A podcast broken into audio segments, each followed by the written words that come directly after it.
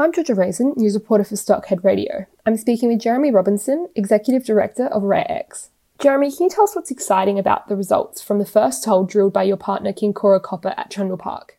Uh, the first hole from Trundle Park is a, a very important development, uh, very widespread mineralisation, a skarn zone, uh, potentially proximal to a um, mineralised porphyry system. It's the same style of uh, mineralisation that you see at the Cadia deposit owned by um, Newcrest Mining. So, what's the next step for RareX and Kincora?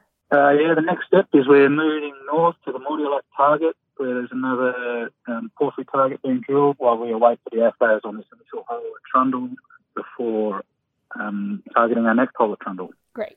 Thanks, Jeremy.